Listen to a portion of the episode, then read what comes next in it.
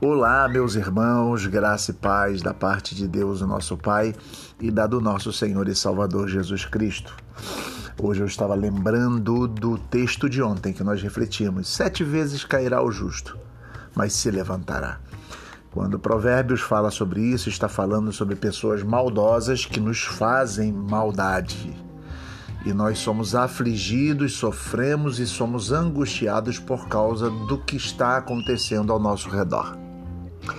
Mas a Bíblia diz que sempre nos levantaremos. E eu estava pensando em repetir essa palavra para você e pedir a você que você continue caminhando com a cabeça erguida, com a certeza de que sempre, sempre as lutas são passageiras e de que as coisas, mesmo acontecendo, não nos farão parar.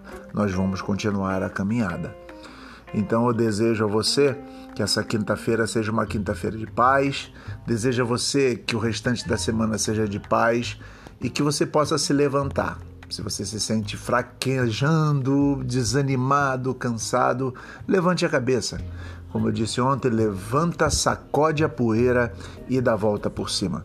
Que Deus assim nos abençoe, nos dê graça, pois esses dias não são dias fáceis, mas com certeza nós vamos passar com a cabeça erguida e Deus nos levantará sempre.